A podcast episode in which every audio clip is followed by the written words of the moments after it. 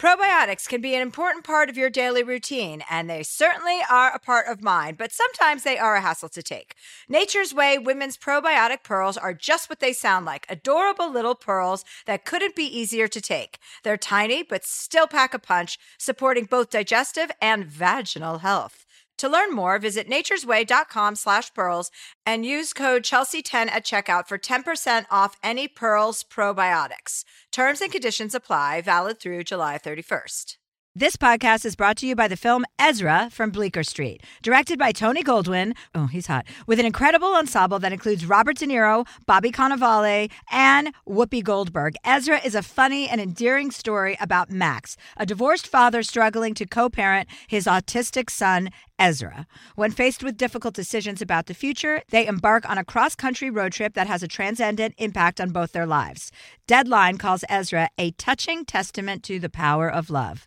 In theaters, May 31st. Looking for hair removal tools that not only deliver smooth results, but also empower you with a sense of complete control? Enter Conair Girl Bomb, your secret weapons for smooth, sleek results made just for women. From the ultimate Girl Bomb grip and professional grade blades, you don't have to compromise and settle for less. Conair Girl Bomb equips you with the precision and power previously reserved for men's grooming tools. So take your hair removal routine to the next level with Conair Girl Bomb. Available at ConairGirlBomb.com or a retailer near you. Hi, everyone. Chelsea here. We should be talking much more about women's hair loss. There are many reasons that hair loss can happen in women, from a number of medical conditions like anemia, all the way to transitions like pregnancy or menopause. And that's where Xyon Health comes in. They are hair loss experts who make getting treatment easy and accessible with both medicated and non medicated options available. Go to xyonhealth.com to get started. I'm Katya Adler, host of The Global Story. Over the last 25 years, I've covered conflicts in the Middle East, political and economic crises in Europe, drug cartels in Mexico. Now I'm covering the stories behind the news all over the world in conversation with those who break it. Join me Monday to Friday to find out what's happening, why, and what it all means. Follow the global story from the BBC wherever you listen to podcasts. Hi, Catherine. Hi, everybody. It's Hi. Chelsea, and this is Dear Chelsea. Mm-hmm. Mm-hmm. How are you doing, Catherine? I'm doing well. Um, a little bit stressed, like pre-stressed, having to do a lot in a short amount of time because I'm going on a little trip to the British Virgin Islands, which I'm very excited about. Where are you going? Which one? We are going. So my mom's having a significant birthday. So my sister got a yacht for everyone. Well, for her and my mom, and then invited me and my other sisters-in-law, and we're all gonna go just have a girls' trip in the British Virgin Islands and like hop from place to place, hop from island to island. It seems truly crazy, but I'm so excited about it. Oh, that's awesome. That's Yes. a good trip. Yes. So there's a lot of work that has to get done before that happens. You know, it's sort of like before you take a trip, there's twice the work, and after you get back, there's twice the work. But like, it's worth it so you can get away and Yeah. soak up some sun and and focus on being on a yacht, more importantly. exactly. We are. I wanted to say that I just recently got my clean bill of health from my doctor. Oh my after gosh, my, amazing. After my episode, which actually I've never even talked about. I don't think have we talked about it yet? No. We haven't. I was like, should I ask? Because I didn't know if you wanted to talk about it. Like, Oh yeah, yeah. I'll talk about it, of course. Huh, who Yeah, am well, I let's to keep any about that. information to myself. I was in. Yeah, I was doing one of my shows in Seattle, which were awesome, by the way. Mm. I love Seattle's crowds. Thank you guys for coming, and anyone who wants tickets to any of my shows, the tour is continuing. It's called Vaccinated and Horny. You can get all your tickets at chelseahandler.com, and I'm coming to a city near you. We added a lot of second shows. We have a late show at the Wiltern in Los Angeles, Huntington, New York, Santa Rosa, California. San Francisco, DC, all of the places. Anyway, I walked on stage. It was my second night in Seattle. I walked on stage in front of my 4,000 fans that were there in the audience. And I was like, oh, it's like my chest was really tight.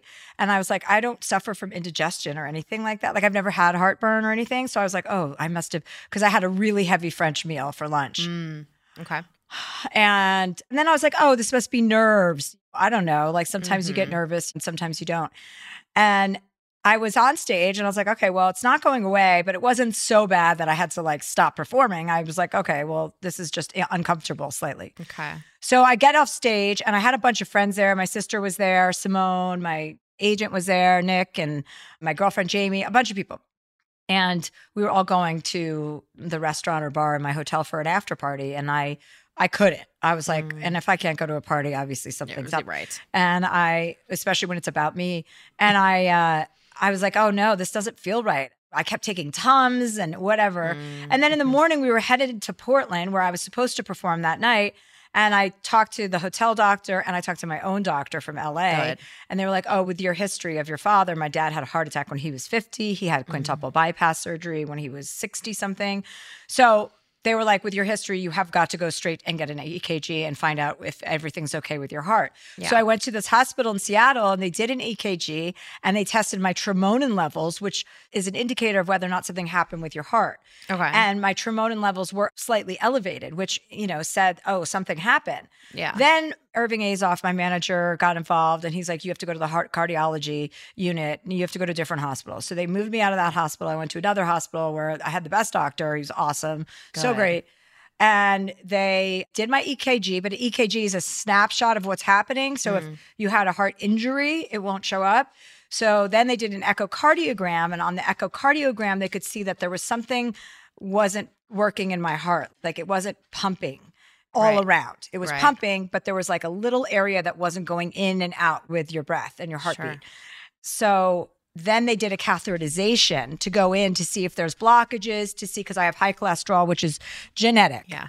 So uh, Sure. you know you can have plaque, and that there could have been like a plaque that a piece of plaque that chipped, or there could have been a blockage, and so they went in and gave me catheterization, which of course I was excited about because you know they give you morphine for that, and he was like, "Oh, your heart is so healthy." He's like, "Everything's pumping. You have no blockages. You have nothing," and I was like, "Okay, so what happened?"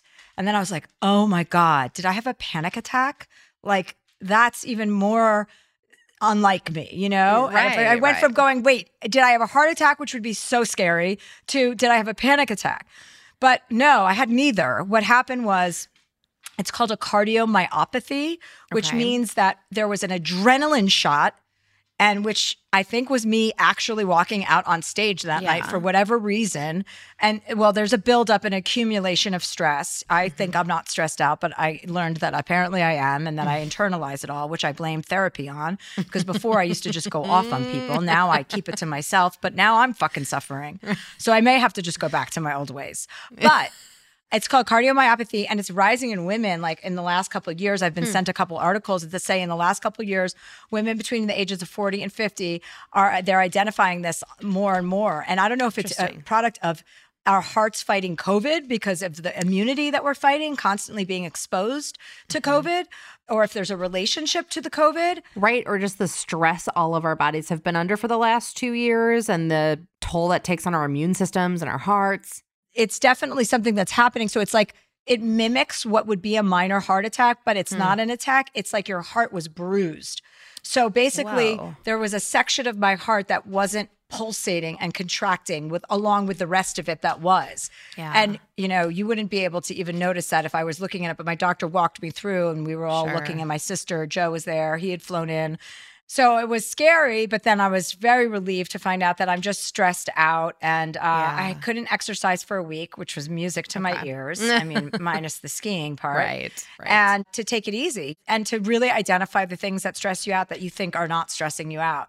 But I just Yeah. went and saw him for my follow up visit and I have a clean bill of health and I healed and my heart is no longer bruised. Excellent. I'm so glad to hear that. Yeah, because I knew something was going on before you posted. And I was like, if she's awake, she's going to post. Of course, you know, when I heard that you had a medical emergency, I was like terrified that there was a skiing accident or something like that. So I'm, I was glad that you posted, but like I could see you were kind of shaken, you know? I think it's really cool that you're that open with, hey, here's like the not as exciting parts of life. Things are going to keep going and everything's going to be okay. You should have seen my sister Simone. She's like, wait a second. Because at first we thought maybe I had had a heart attack, like a minor heart attack. And I was like, what? I was, like, and Simone goes, "Oh my God, you're she's the healthiest one in our family. We all need to get echocardiograms. Yeah. We're all fat and out of shape, and she's, you know, she's like, if she's sick, then the rest of us are screwed. Yeah. But um, yeah. So luckily, it wasn't a major deal. It wasn't a big deal, but I did have to cancel a lot of shows. Well, those shows that weekend, and which are, you know, obviously were rescheduled. But Yeah. so yes, to let everybody know, that's what that's the story. Well, and I think it's really important to be an advocate for your health. Like if you have stuff going on, get it checked out. It's so great that you had people in your life that were like, no, no, go to the doctor, talk to the doctor, get it dealt with because that's so, so important.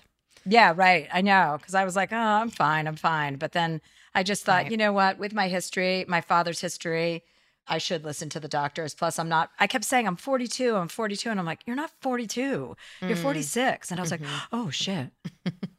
Well, I'm really, really glad you're on the mend. We have a very exciting guest today. We Pretty, do. pretty funny.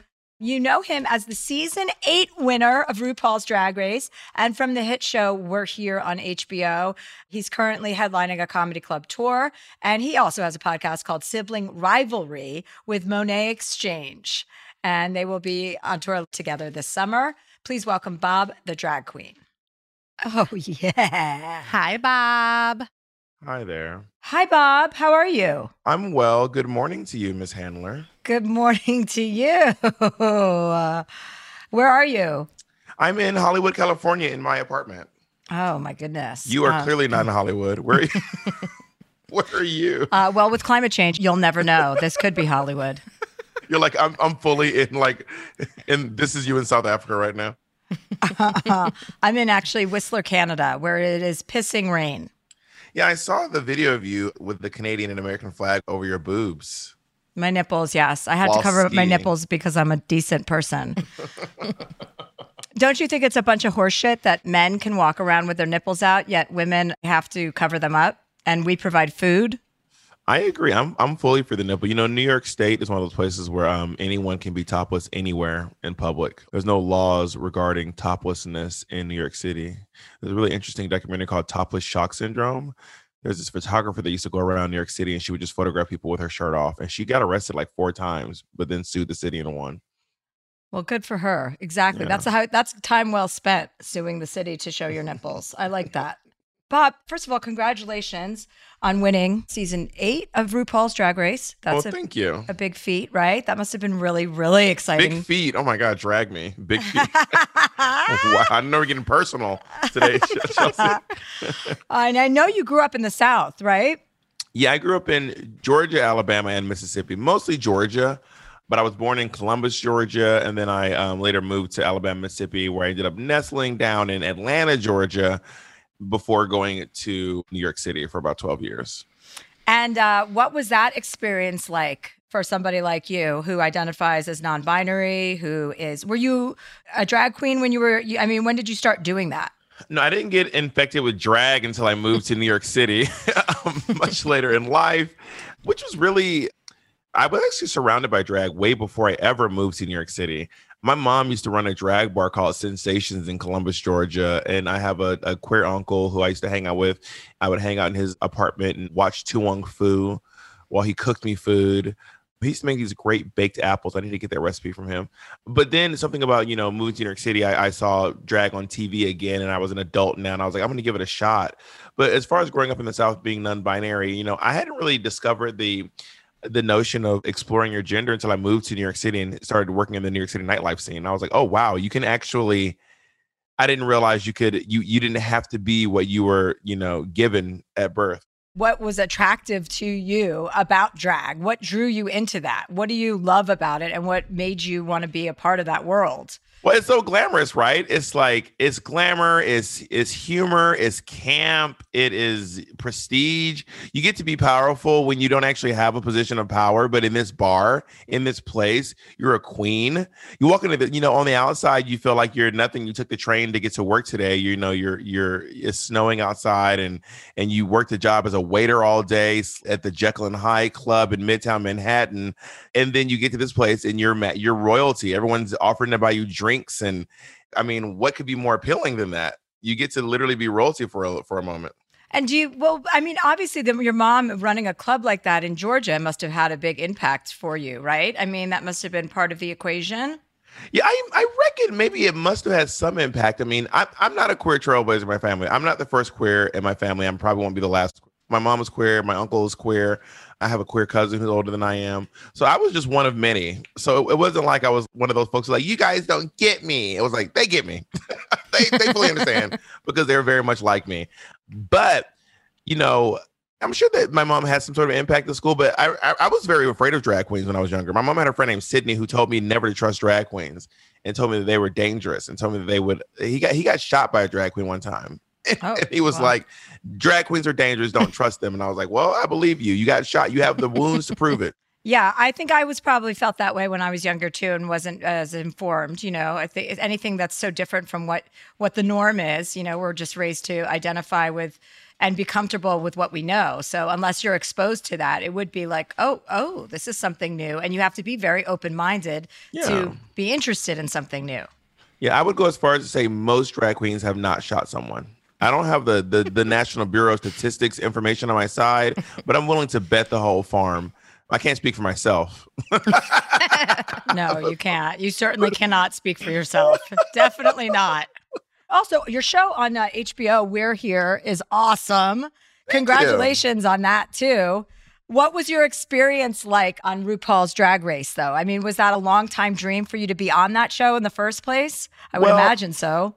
Yeah, I mean, I would say definitely um, a seven year dream at the time. You know, I started doing drag because I saw it on RuPaul's Drag Race, and I remember being like, "This looks like so much fucking fun! Like, I want to do this. This seems amazing." And then I really immersed myself in the scene, but I didn't really think about getting on Drag Race right away. At first, it was just me in nightlife, just like doing drag, having fun. It wasn't really centered around trying to get on Drag Race until I can't remember. I think season four was the first time I auditioned. My friend was like, "You got to audition for this show," and I was like, "You know what? I'll do it."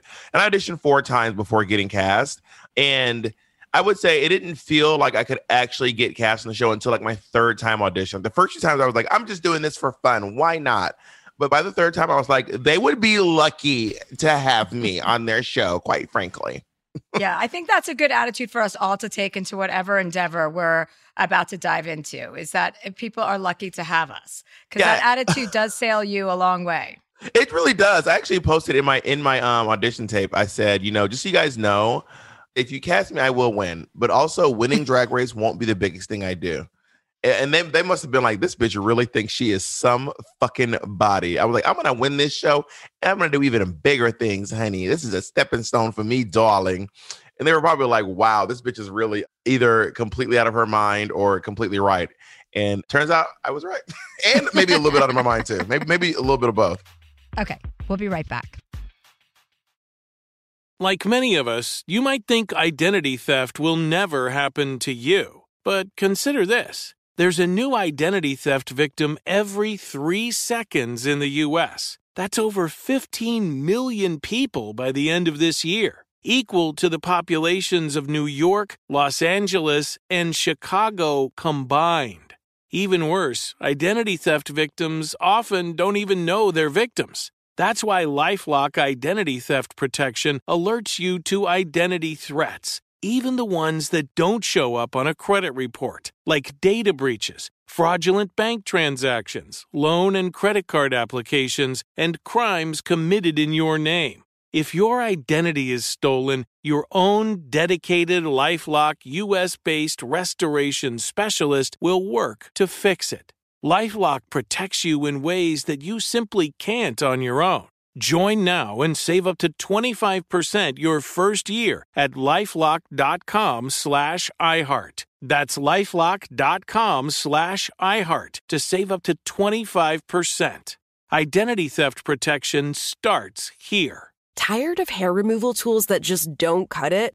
Conair Girl Bomb gives you smooth, flawless results while putting you firmly in control. From achieving that silky smooth skin to boosting your inner confidence. Conair Girl Bomb is all about helping you elevate your self care game. Whether it's creating a hype playlist, throwing yourself into a hobby, or scheduling some me time, self care is important to keeping you feeling confident and empowered. It's time to take your hair removal routine to the next level. You can trust Conair Girl Bomb to get the job done right. Conair Girl Bomb gives you the secret weapons for achieving powerful results with ease. Designed with women in mind, these tools boast the sassy Girl Bomb grip for unparalleled handling and precision, along with professional grade blades to deliver results that you used to only get from men's tools. No more compromising. So, to all you incredible women out there, treat yourself to a little Conair Girl Bomb magic. Don't settle for anything less than perfection. Elevate your grooming game with Conair Girl Bomb. Available now at ConairGirlBomb.com or a retailer near you.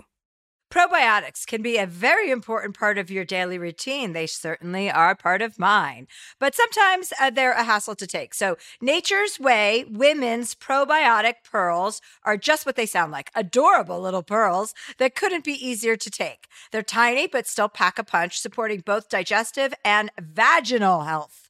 With 1 billion active cultures, they protect against occasional bloating, constipation, and digestive discomfort. And they are designed with a triple layer coating that protects each pearl from stomach acid, helping them survive the journey to your small intestine, where they're needed most. To learn more, visit naturesway.com slash pearls and use code Chelsea10 at the checkout for 10% off any Pearls probiotics. Terms and conditions apply. Valid through July 31st.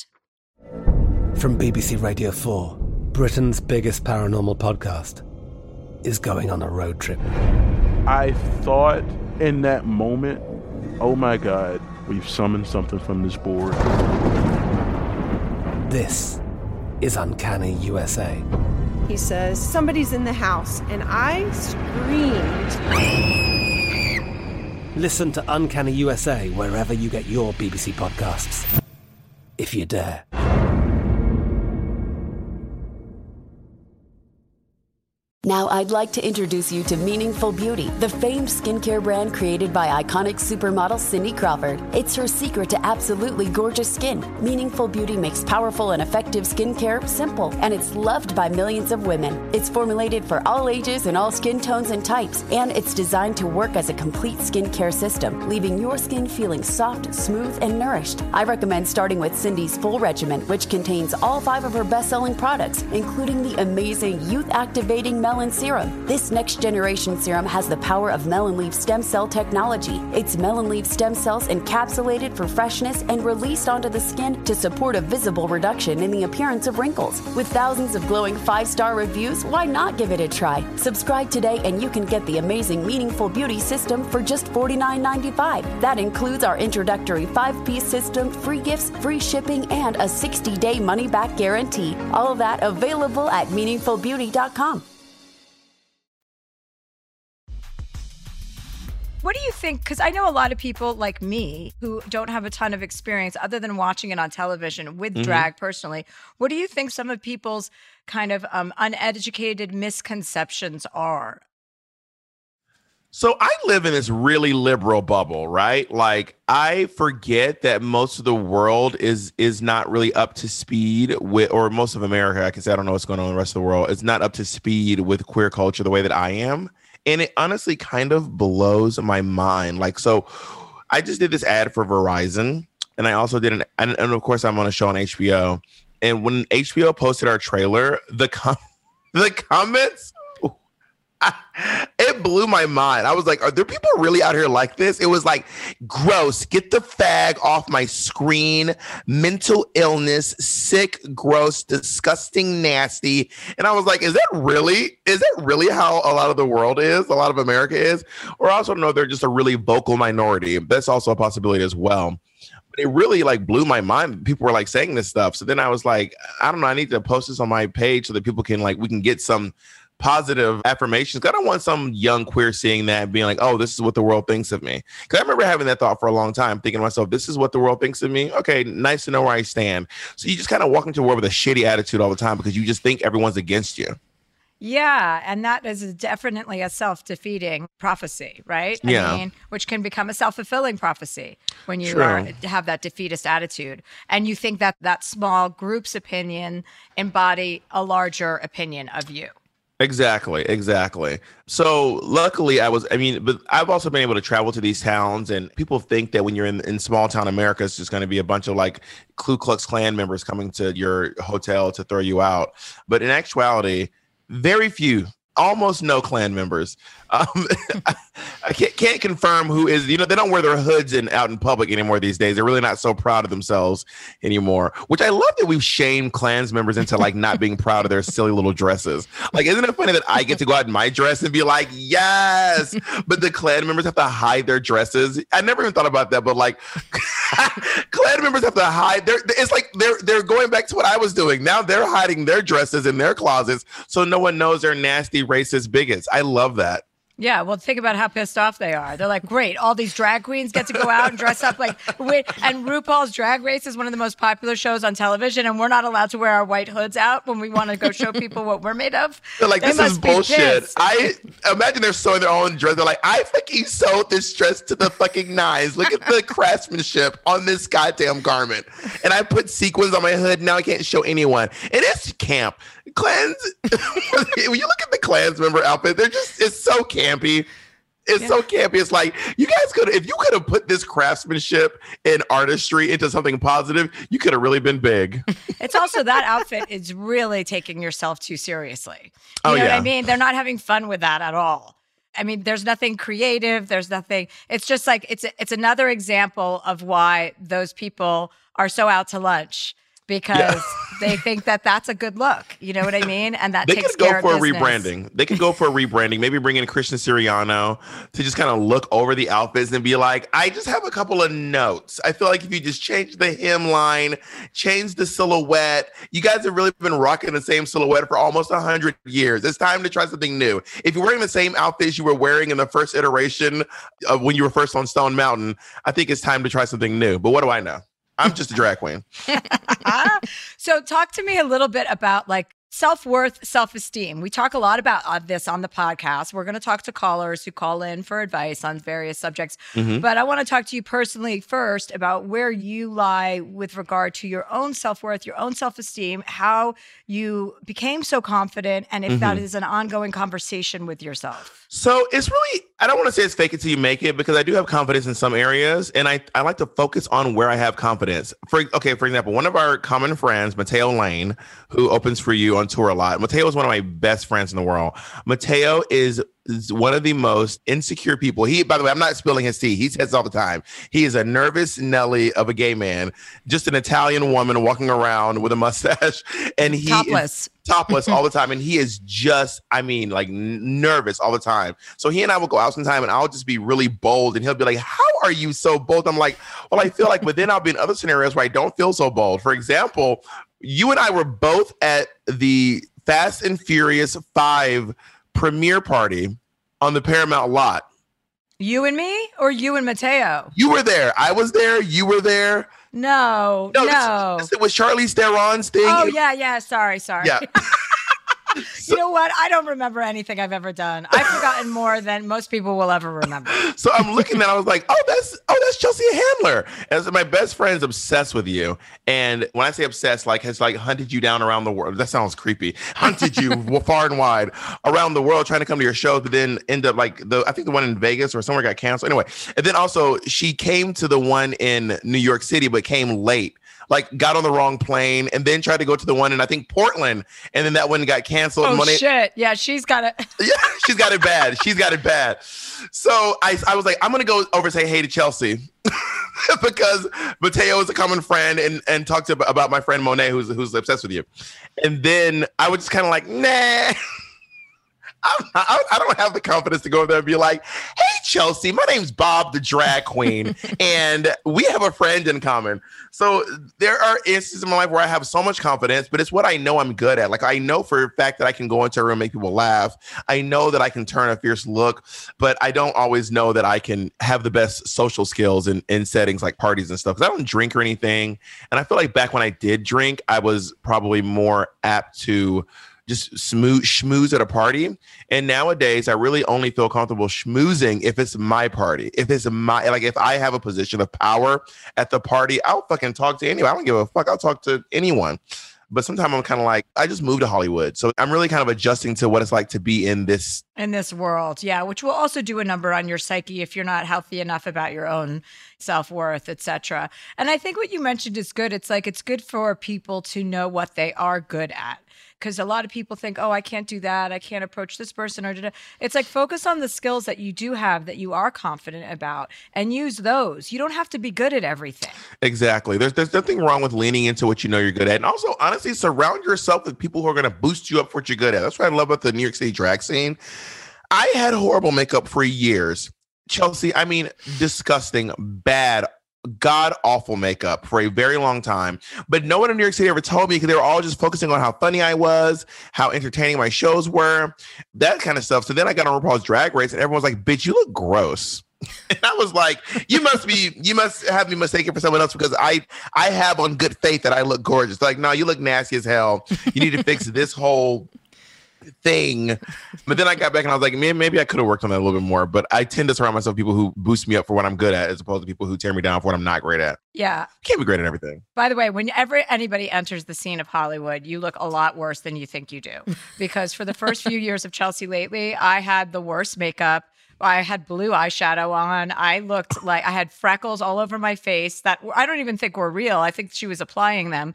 And I mean, just terrible hairstyles and everything. And then it wasn't until somebody was like, hey, you need to get a new hair and makeup person that I was like, wait, what do you mean? And because I wouldn't watch my show, it was too much. Yeah. I had come from my show, I couldn't watch it. And then when I watched it, I was like, oh shit, I do look ridiculous.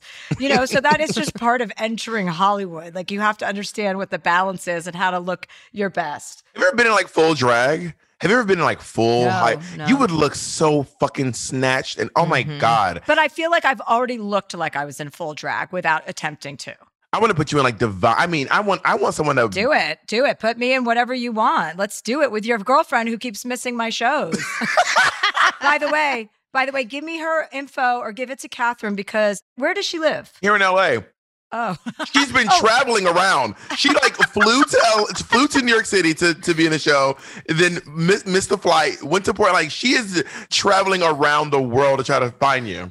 Okay. Well, I'm doing two shows at the Wiltern in Los Angeles. I'll hook her up with tickets for that. Fierce. So yeah, I, I- that's not her fault that she can't book a flight and that she's getting her cities confused. She But sounds also, I want you to let her know, and if whoever lets her know if they get if she gets a VIP or whatever, I, I need her to know that I'm the one who got her these tickets. I I have kind of like, obviously. what are we gonna do? Just come in? They're gonna fall out of the sky? no, it's petty. It's a petty thing, and it, it needs to be like I want you to know that Bob the drag queen allowed you to come. to Yeah, I'll even exaggerate and say you tracked me down. You showed up at my house to demand tickets for your friend, and that's the kind of friend you are, and that she should be indebted to you for the rest of her fucking life. I knew I liked you ever since. Yeah. I knew I liked you. I knew I loved you ever since the first time I saw you. Ever since the first time you saw me, you decided not to approach me.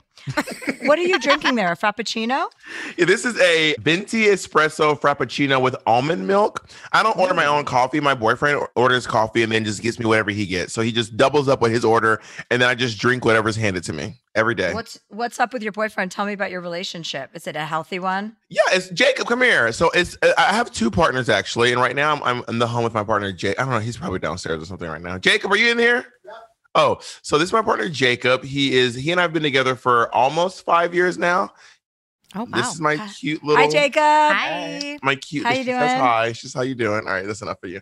Get the fuck out of here, Jacob. Now, okay? uh, we we work together on my company, on my podcast, and my drag and my YouTube page. He's a photographer. He does all my photographs, and I have another partner named Ezra. So I am polyamorous, and they're friends, but we live separately. Me and Ezra live about four minutes from here, and Jacob and I live right here. Polyamory is very expensive, if in case anyone's wondering. Yeah, it does. You know what? It does sound very expensive and it Mhm. sounds very time consuming. Yeah. But I guess that's part of the package, right? Yeah, it, I mean, th- so there's this thing where we're open, right? So like we don't we don't we're not exclusive like only you and me and all, it's not like that with us. But there is this thing where I go back and forth from each place, like literally every day. I'm going to leave here and go over to see Ezra after this, actually. But then I realized I was like, you guys each have like a day to yourselves, and I am bouncing back and forth. I don't have a day to myself. So it is very time consuming, but I wouldn't have it any other way. I love them both so much, and I'm really grateful to have them in my life. I mean, I'm, I'm really lucky to have found two people who like uplift me and support me and think I'm funny, and I think they're both really talented. Nothing's worse than dating someone I don't. I wouldn't know. I never done this. I have a friend who did it. Who did it actually? Dating someone and you hate their art, but you can't Mm. say it.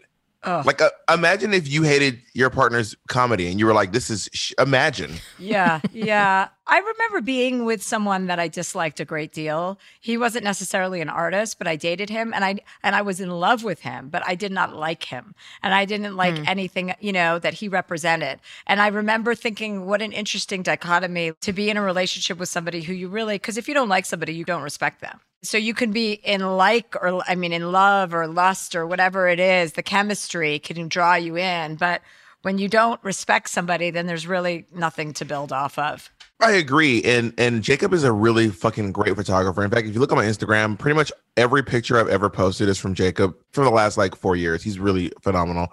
And my partner Ezra is a musician who I admire greatly. He's a really great singer songwriter, and I'm really I'm really grateful for both of them. So, talk to me a little bit more about polyamory so our listeners can have an understanding that that is a respectful relationship on both sides, right? Because people Yeah. obviously are super judgy about polyamory and don't understand it. It is true. I think most people's reservations around polyamory stem from their own insecurities and understanding of their own jealousy. And they say stuff like, I could never. It's something I stopped saying a long time ago. I think the last time I said I could never, unless it was something I physically couldn't do. I used to be vegan years ago. And I remember I used to always say I could I could literally I could literally never go vegan. When the truth is I just literally wouldn't go vegan. I'm not vegan anymore, but I remember at the time thinking like I just realized like I'm really placing this whole thing on my on myself. That's not actually true. I, I fully could. So I have two partners. They they do not date each other. They're not in a relationship. And that's a problem, right? That wouldn't be acceptable to you if they did have a relationship. No, that would be wonderful. I don't think they're really each other's type. Well, you would know. yes, I don't think they're really they're really into each other very much. They're both very much bottoms and, and not trying to get with each other. But no, that wouldn't it wouldn't be about a problem for me at all because you know Ezra, my other partner, has had partners while we've been together. Actually, when I met him, he had a girlfriend. Um, he's had like three girlfriends since I met him and one boyfriend, and I like them. I mean, they're they're really cool people. You know. And you meet them and you hang out with them. Like, how does that work? I, I. I didn't meet his boyfriend, but that was during the pandemic. They were dating when we were like, because at the time I was living in New York City and he was living in L.A. and him and his boyfriend were living here, and it was also very short lived. And I, I never met him, but I met all of his girlfriends, and they're really lovely. I mean, you kind of just meet, and if you understand that this is bringing your partner happiness, and they're legitimately happy, for me, it is really hard to judge that or feel bad about that. You know, the, in in the polyamory they call it compersion, which is where you get joy and love and a warm feeling from seeing someone else bring your partner love and joy. Like my partner Jacob loves to um, sing musicals, like at Marie's Crisis in New York City. And one of my favorite memories of him is on this cruise ship. He was singing. this is so gay. He was singing. Uh, Jacob, what's the song you were singing from Wicked? Loathing. Yeah. What is his feeling? So suddenly he was just like standing there, just like singing at the top of his lungs, singing like loathe. He's like unadulterated loathing. I want you to imagine at home. I want you to picture Jacob. Jacob is about five foot six. He wears glasses. He dresses in all black usually. He's kind of pale. He's like he's a Jewish guy. He looks Jewish. Pale. You are kind of pale, baby. and he's like singing this song at the top of his lungs. And he was just having so much fun and just like really enjoying himself. And I just remember thinking to myself, like, I love seeing my partner this happy. And whenever I would see Ezra with his girlfriend and they would bring him so much joy, it would actually bring me joy to see him that happy. I loved it. Yeah, that's a. Th- I think that's a mindset that most people aren't comfortable with. They can't think about it in that way.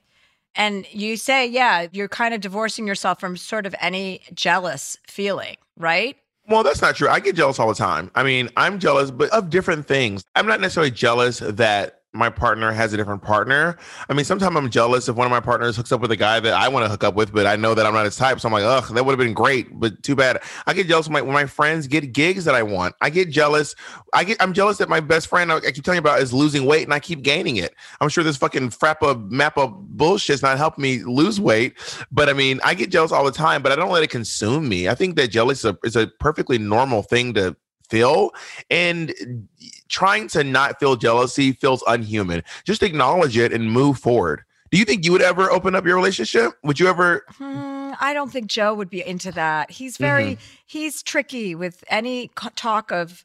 We had a girlfriend over here the other day who was talking about making out with some guy, and she had a boyfriend, and she was talking about making out with a guy. And Joe, I was like, this isn't going to go well because Joe has this like, he's Filipino. So he comes from this Catholic upbringing and it's very traditional. And it's like, and I just saw the cover. I was like, mm, it was like a balloon losing its air. I was like, oh, this conversation is going south. But uh, back to the jealousy thing with regard to your boyfriend losing weight.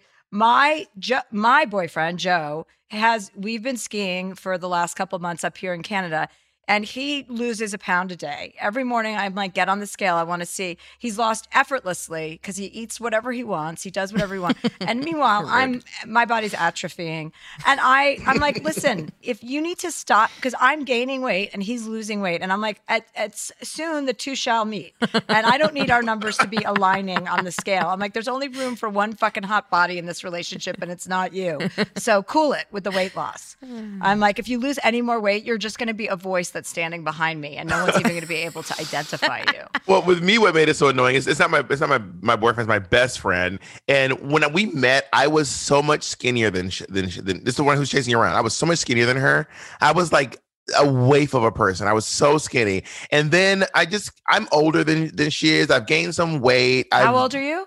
I'm 35 Uh-huh. and my friend is 32. And I think that that's just enough time in this particular age range where you kind of cross 30, where your metabolism really slows down. Plus, my lifestyle has gotten a lot less active. I was like really at working out, and then I just kind of started eating whatever, and I got depressed. But then when I got depressed, started eating, she was like, I'm working out every day. She has this new boyfriend, and she's like, I'm always gonna fucking hit the gym, which by the way, that will not last. No, when you first start dating someone, you're like, I gotta be so hot for them. And then after a while, you're like, once you know you got them, Mm-hmm. and they're not leaving, you like you start to rest on your laurels, as they say. Oh yeah, yeah. Once you start farting in bed is Yeah. when it's all right, like wraps up. Mm-hmm. That's when yeah. it just goes out the window. And I started doing that, and that's and I haven't worked. I've stopped working out actually, so it's it's completely true what you're saying, and I'm living it right now. Once I knew that he would accept me under any circumstances, I figure why not just let it rip then. I agree. The last thing you need to let me know is that I'm good, and then I'm like, woo, like, woo, this is great. I'm so happy to be out of. Yes. All right. So, Catherine, we are going to take some callers. So, you know Mm-hmm. what we're doing. We're going to give advice, you know, off the Mm-hmm. top of our head to just random people who need it, who just need a little push in a certain direction. Love and, that. uh, yeah. And so, some of the calls are pretty serious and some of them are not. All right, let's let's do it, Yeah. Henny. Awesome. Before we do that, we're going to take a quick break for some ads and we'll be right back. We'll be right back. Tired of hair removal tools that just don't cut it? Conair Girl Bomb gives you smooth, flawless results while putting you firmly in control. From achieving that silky smooth skin to boosting your inner confidence, Conair Girl Bomb is all about helping you elevate your self care game. Whether it's creating a hype playlist, throwing yourself into a hobby, or scheduling some me time, self care is important to keeping you feeling confident and empowered. It's time to take your hair removal routine to the next level. You can trust Conair Girl Bomb to get the job done right. Conair Girl Bomb gives you the secret weapons for achieving powerful results with ease. Designed with women in mind, these tools boast the sassy Girl Bomb grip for unparalleled handling and precision, along with professional grade blades to deliver results that you used to only get from men's tools. No more compromising. So, to all you incredible women out there, treat yourself to a little Conair Girl Bomb magic. Don't settle for anything less than perfection. Elevate your grooming game with Conair Girl Bomb. Available now at ConairGirlBomb.com or a retailer near you. Probiotics can be a very important part of your daily routine. They certainly are part of mine, but sometimes uh, they're a hassle to take. So, Nature's Way women's probiotic pearls are just what they sound like adorable little pearls that couldn't be easier to take. They're tiny, but still pack a punch, supporting both digestive and vaginal health. With 1 billion active cultures, they protect against occasional bloating, constipation, and digestive discomfort. And they are designed with a triple layer coating that protects each pearl from stomach acid, helping them survive the journey to your small intestine, where they're needed most. To learn more, visit naturesway.com slash pearls and use code Chelsea10 at the checkout for 10% off any Pearls probiotics. Terms and conditions apply. Valid through July 31st. From BBC Radio 4, Britain's biggest paranormal podcast is going on a road trip. I thought in that moment, oh my God, we've summoned something from this board. This is Uncanny USA. He says, Somebody's in the house. And I screamed. Listen to Uncanny USA wherever you get your BBC podcasts, if you dare.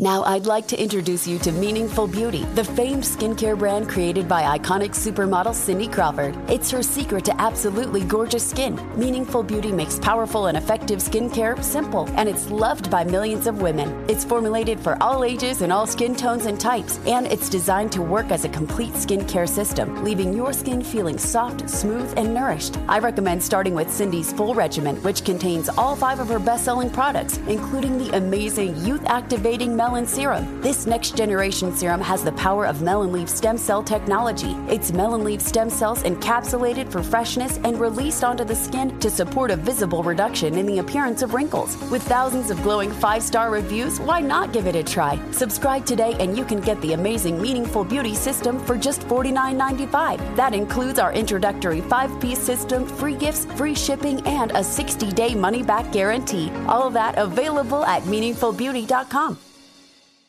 Top Thrill 2 is like no other course. Two 420 foot vertical speedways, three launches. All right, let's talk strategy. Copy that, driver. Go for maximum acceleration off the start. Roger that. You've got a short straightaway to push from 0 to 74 on the first vertical speedway. And what about the rollback? Rollback will set you up for an explosive reverse climb 420 feet in the sky so you reach 0 G's in total weightlessness. 420 feet of straight up speed. Let's get it. Top Thrill 2, the world's tallest and fastest triple launch strata coaster. Get your tickets at cedarpoint.com. And we're back. We're back. We're black. I'm We're black. back. We're back, and uh, Bob the drag queen is black. I am. Yes. And I have been the whole show. I don't want to uh, surprise anyone. I, you know what? We actually had someone write in to the Dear Chelsea project email, and they were complaining that like we didn't have enough callers who were people of color or you know emails from people of color.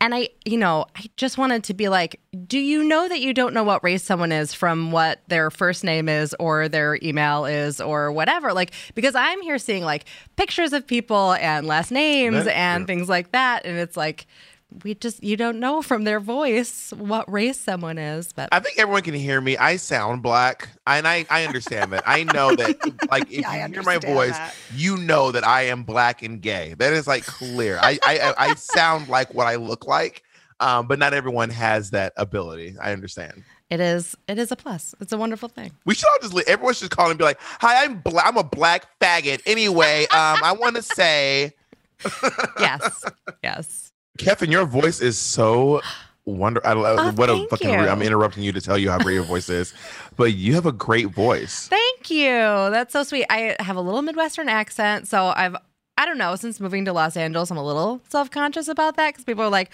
"Where are you from?" Like I'm a total yokel. I'm from outside of Chicago, but it's um, just enough charm. My friend who moved to New York City tried to get rid of their their Midwestern accent, Yeah. so they didn't want to say like drag or bag, so they would say drag or bag. But then they thought that the word they thought the word vague was actually pronounced vag because of their accent. Anyway, sorry. Go ahead. How do they pronounce vagina?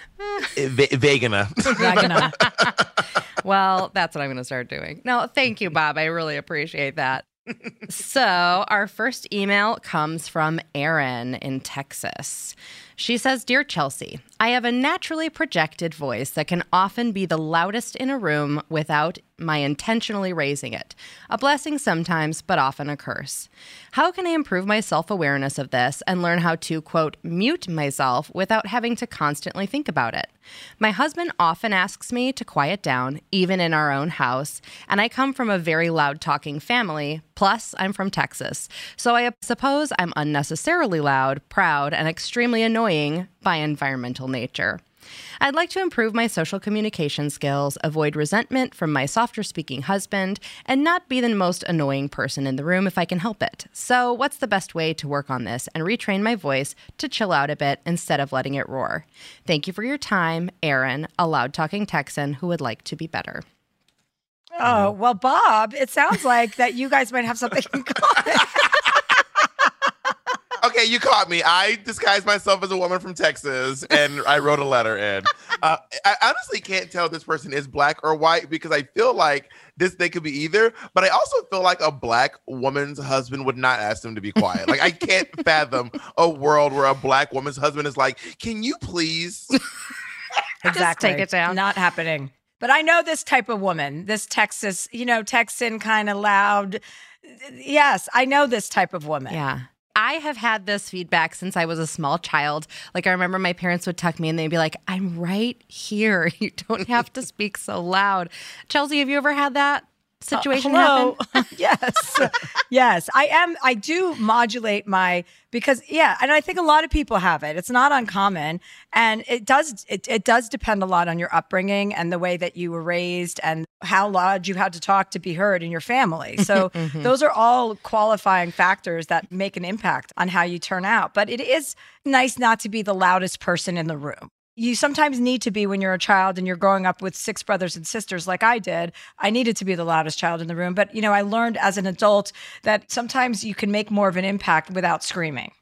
Mm. Where do you fall in the in the in the line of kids? Are you like the middle? Oh, Youngest. I'm the youngest. Oh, the baby. Oh, so you were like loud and the baby. I was a loud cunt baby, is what I was. I was like, hey, mm-hmm. everybody get the fuck out of my way because this is my turn. It's my show now. And my brothers and sisters didn't know what had happened. I, I was really just a nightmare. And I came out screaming and stole my older sister, who had been the youngest for six years.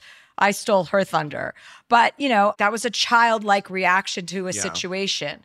And as you get older, you realize you don't always have to be the loudest person in the room. And sometimes it's much more, more impactful sometimes to be, mm. you know, to modulate your delivery and to be calm and to, and to be a good listener. You know, I think when you, true.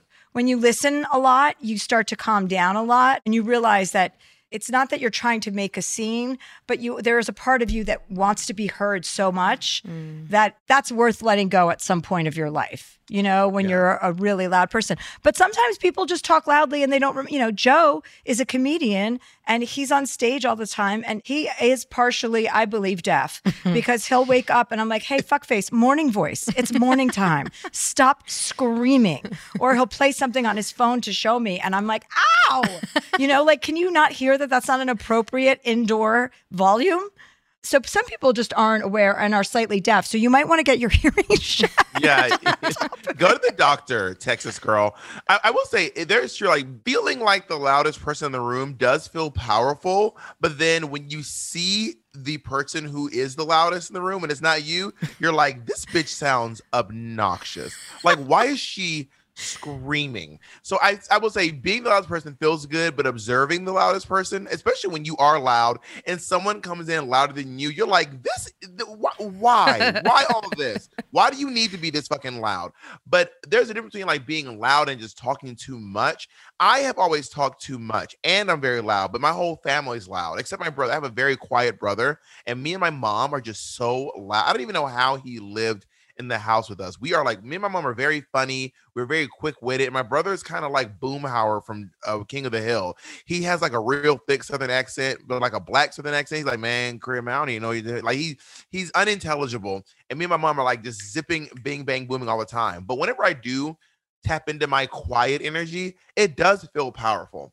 It feels like, ooh, they don't know anything about me, honey. I agree with that because that is an exercise that I tried a lot after therapy to try not to be the center of every dinner party or every conversation. Like my habit of trying to be the center of attention abated a lot. And I really had a desire to listen, be still, kind of take in and perceive rather than output and i that is a powerful game and a challenge for every person to do you know who has that habit of being loud and being overly i don't know. I mean there's a power in pulling that back and it's a good fun like challenge for yourself so But isn't it kind of like hard when the person who is the center of attention is not you? Like, isn't as funny as you? You're like, oh, I would kill. Like, I would be killing if I was the center. Like, you're not that funny. You're not that cute. You know. I should take the reins. I'll be the center of attention because you're not doing a good job at it. I was trying to be quiet all day, so I'm gonna have to just lean in here and, and crack this room up, uh, honey. Yeah. Or you get to a point where you are welcoming, you welcome someone else who's the center of attention because that's a load off of your back. That is true. I have a friend up here in Whistler who just doesn't shut the fuck up ever. Her name is Ange, and she, you see her on the ski lift, and she doesn't shut the fuck up from the time you get on the chair to the top of the mountain, and then when you're skiing, you can still hear her talking, and I love it because I don't have to do anything. I, didn't just you were gonna sit back, her. relax, and didn't think you were enjoy the show. I don't think Huh? you're gonna. I don't think you're gonna say her name and give her a location. You're like she's on the ski lift every day at three o'clock. Angela Thomas is her name, is her full name. Everybody, look out for her. And if you live in Whistler, you already know who the fuck she is. We hear her on the ski She is the Whistler. She's the, the screamer in Whistler.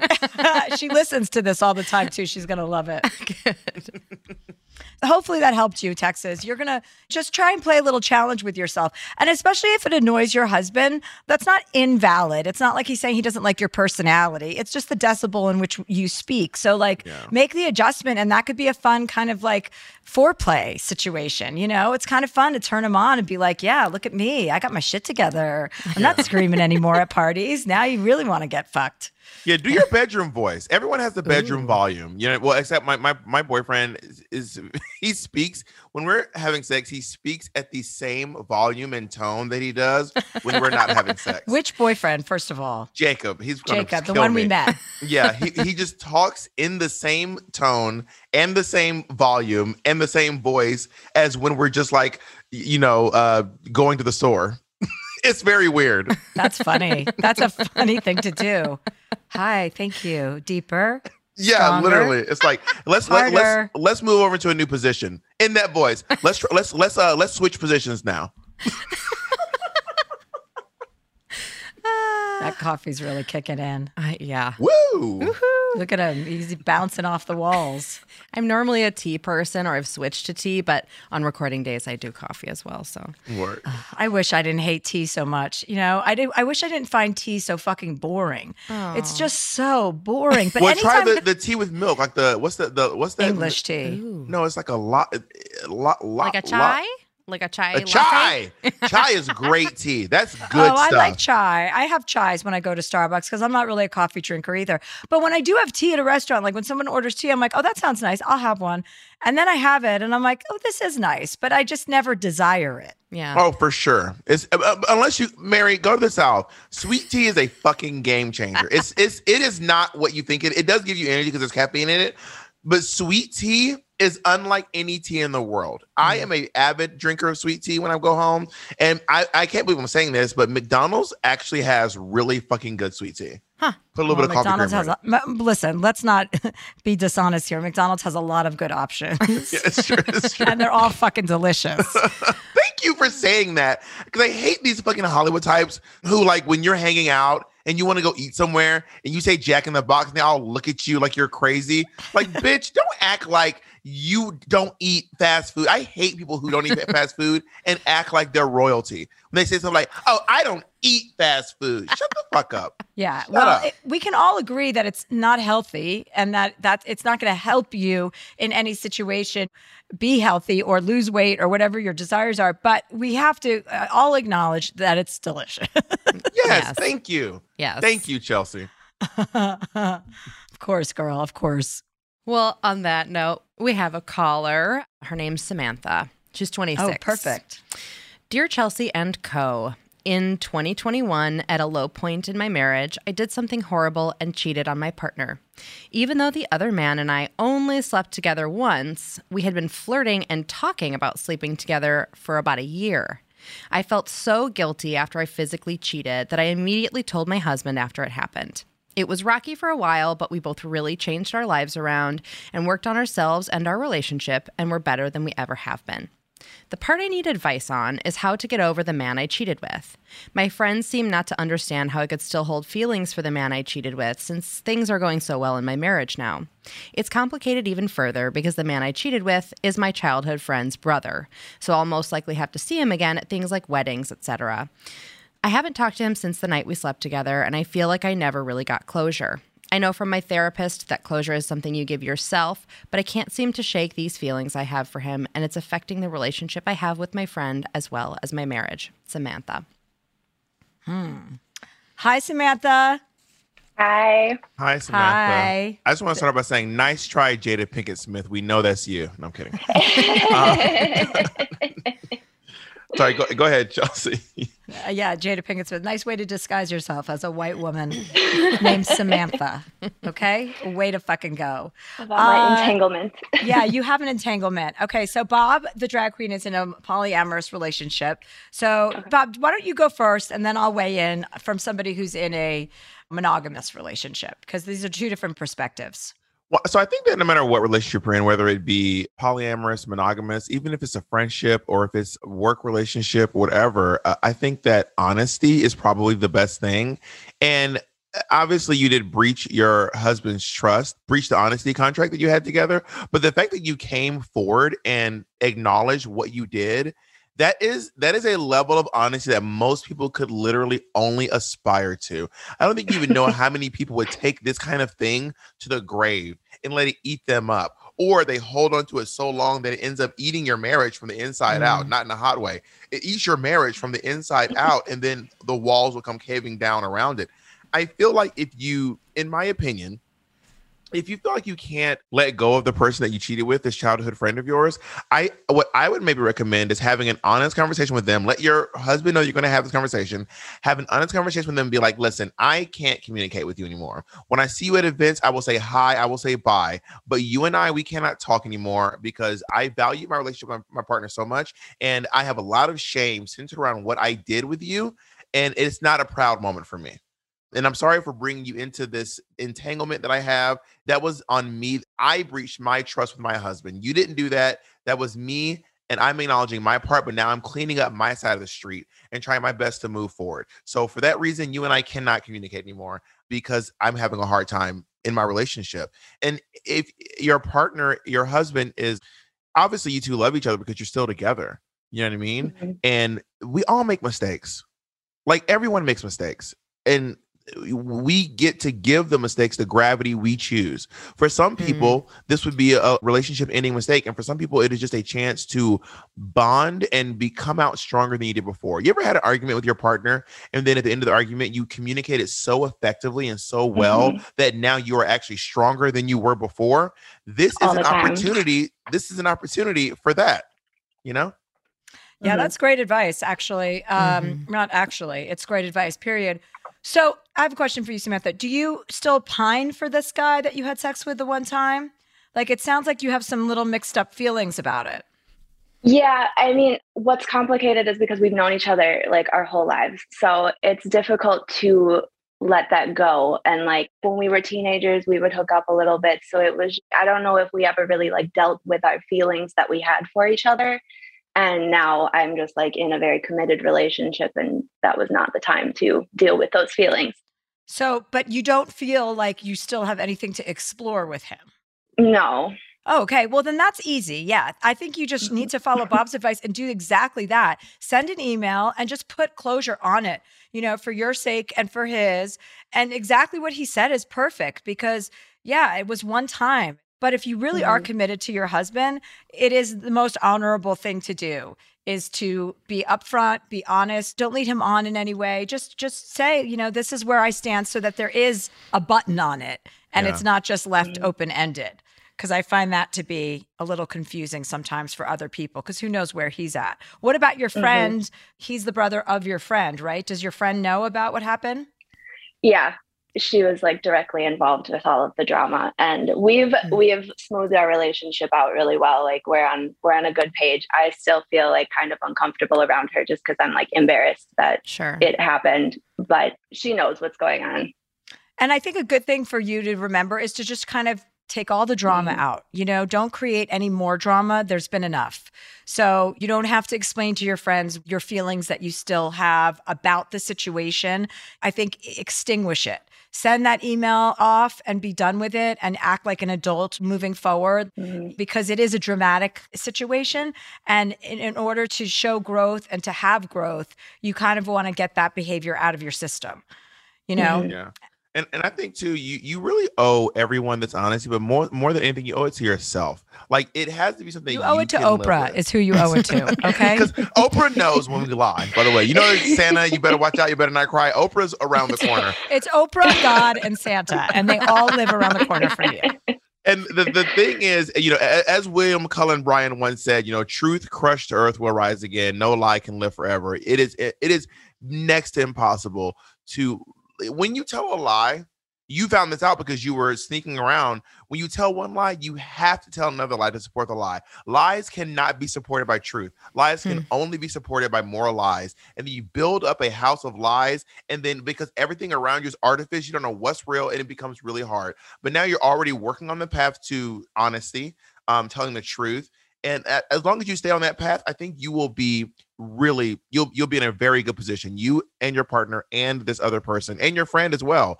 And do not be ashamed. It's not about being proud of what you did, but don't beat yourself up over it. Because I can see it's easy to think of this as a series of mistakes. Like there was the flirting, and then the texting, and then the sexting, and then the actual sex, and then the the different each position is a different mistake during sex. But just think of it as one mistake instead of trying to compartmentalize and beat yourself up over it don't beat yourself up over it because just don't do that to yourself. You can be meaner to yourself than anyone in the world. Do not bully yourself. You know? Mhm. Yeah, the negative self talk is detrimental to all of us.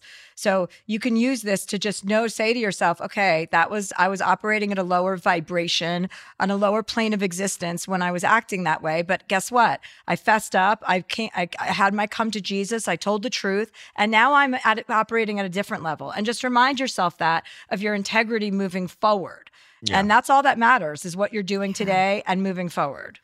Yeah, and I think when we get married, we have the sense of like security and, you know, the person that we're with is very comfortable. And you may find that like what you were after was not it wasn't sex. It was this sense of danger and this like Bob said the flirtation, the like year of build up to this thing because when you actually got to the sex, it wasn't something that was fulfilling or satisfying. Mhm. So, I wouldn't say to your husband that this is what you're doing because there's something missing necessarily. You could, but you might try some different things like some role playing or some like fun things with your husband that give you that sense of danger, that sense of mystery, that sense of something new and fresh and like a little exciting.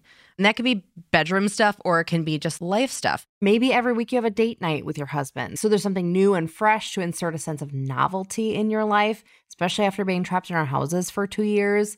Our brains crave novelty. Mm-hmm. Does that help, Samantha? Yes, it does. Thank you. I like your kitty cat that's coming at He really from wants to be involved. Yeah, the he cat really is wants. obsessed. They're, your cat is obsessed with the. I don't have a cat. I actually hate cats, yours included. But cats are like obsessed with people's computers and like Yes. looking at the, the screens, like getting on the keyboards. I couldn't. But I'm sure your cat's great. I'm sure your cat's Yeah. really one of the nice ones. Cheers wish- to Salem. yeah, I wish my dog Bert would sit on around in the back of my shoulder like that while I was doing Yeah. my podcast, but he won't. What kind of dog is Bert? Oh, he's a big fat lazy asshole, is what the kind of dog he is. He's, and who goes back and forth all morning long, walking back and forth, pacing until he can get his first meal in. It's just a typical male bullshit. You know, I what love mean? dogs. Dogs are so good. That's why I love dogs. Dogs are just kind of like they're so simple. They're just kind of like I just want to. I just want a snack. Like, can I just have a little snack, please? And cats are always up to something. I don't trust cats. Cats are they got some sneaky They shit. are. They're all like this cat is actually actively plotting our demise. This cat is trying when we leave, the cat's going to go and give us a one star review on iTunes. I know that cat is. Anything that is trained to take a shit in a box and then hide it is a tricky character.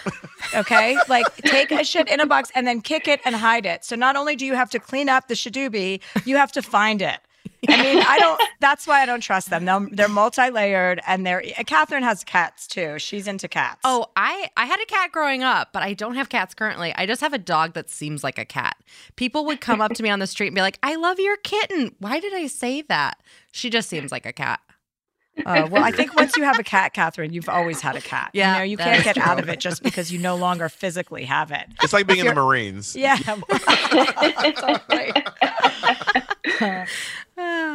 All right. Well, thank you, Samantha. I hope we helped you. Thank you. You did. Definitely send that email and, you know, move on to the next chapter. And let us know what happens. Don't beat yourself up anymore. Yes. Thank you. I'll try. Thanks, Samantha. I don't know what it is though. I mean, secretly, I just love, I mean, I don't like to hear people's pain, but I do love hearing about like affairs and interpersonal, like, you know, torrid kind of relationships, like when people are dishonest or they cheat. Like, I do find that compelling. Chelsea, mm-hmm. that makes perfect sense. It's drama. That what you're saying is not weird at all. I am a messy bitch who lives for drama. I love drama. That's why I talk shit about all my friends as soon as they leave the room.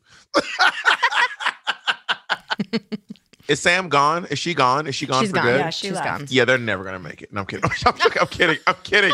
I'm kidding. I was doing the bit. You see what I But mean? you know, Yes. to, to that point, we uh, we do tend to have a way to over dramatize things, right? Like a lot of people, like you said, we like the drama and then we extend the drama. Like where that drama could have been over, she's extending it because of her feeling and that like feelings and thought patterns and she hasn't put it to bed. So mm. as human beings we all have a tendency not all of us some people are a little bit more mature but a lot of us have the tendency to make things more dramatic than they need to be. Yeah, I that is that is tea, as as the queers say. That's tea, honey. but not mm-hmm. hot tea because I don't Not hot fucking tea. like it. It's sweet tea. it's sweet tea. Yeah, there we go. We're all on the same page now. Tired of hair removal tools that just don't cut it?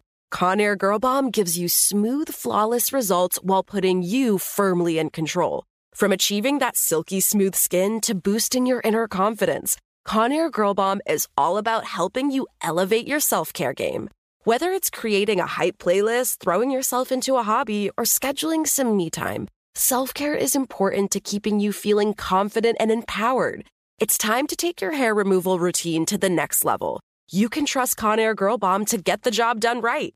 Conair Girl Bomb gives you the secret weapons for achieving powerful results with ease. Designed with women in mind, these tools boast the sassy Girl Bomb grip for unparalleled handling and precision, along with professional grade blades to deliver results that you used to only get from men's tools. No more compromising. So, to all you incredible women out there, treat yourself to a little Conair Girl Bomb magic.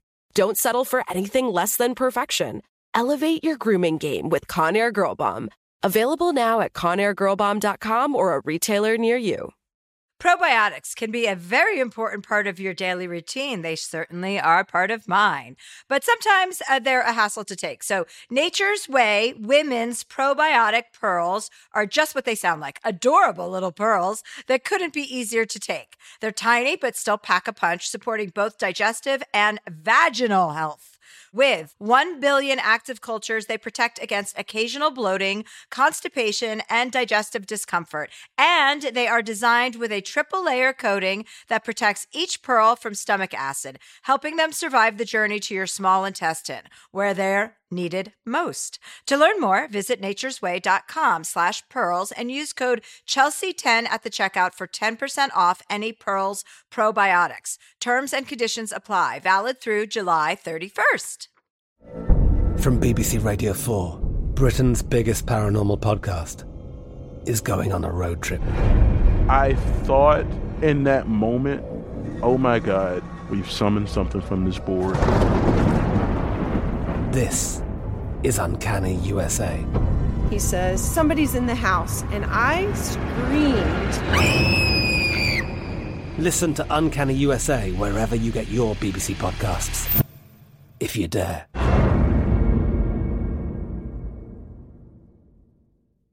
Now, I'd like to introduce you to Meaningful Beauty, the famed skincare brand created by iconic supermodel Cindy Crawford. It's her secret to absolutely gorgeous skin. Meaningful Beauty makes powerful and effective skincare simple, and it's loved by millions of women. It's formulated for all ages and all skin tones and types, and it's designed to work as a complete skincare system, leaving your skin feeling soft, smooth, and nourished. I recommend starting with Cindy's full regimen, which contains all five of her best selling products, including the amazing youth activating melon serum. This next generation serum has the power of melon leaf stem cell technology. It's melon leaf stem cells encapsulated for freshness and released onto the skin to support a visible reduction in the appearance of wrinkles. With thousands of glowing five star reviews, why not give it a try? Subscribe today and you can get the amazing Meaningful Beauty system for just $49.95. That includes our introductory five piece system, free gifts, free shipping, and a 60 day money back guarantee. All of that available at meaningfulbeauty.com. Top Thrill 2 is like no other course. Two 420 foot vertical speedways, three launches. All right, let's talk strategy. Copy that, driver. Go for maximum acceleration off the start. Roger that. You've got a short straightaway to push from 0 to 74 on the first vertical speedway. And what about the rollback? Rollback will set you up for an explosive reverse climb 420 feet in the sky so you reach 0 G's in total weightlessness. 420 feet of straight up speed. Let's get it. Top Thrill 2, the world's tallest and fastest triple launch strata coaster. Get your tickets at cedarpoint.com. Well, our next caller is Jess. Jess is 27 and is from Memphis. Jess says, I'm a masculine non binary lesbian and I could use some advice in the dating department. I seem to only attract closeted, experimenting, or just coming out queer women that end up not being in a position to be in a committed relationship. What am I doing wrong? Jess. Hi, Hi, Jess. Hi, Jess. Hello. Oh my goodness.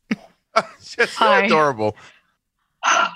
Hi. You have been one of my heroes since I was in middle school, and I'm a little bit shook right now. So, Well, wait, who are you talking to? Because this could change everything.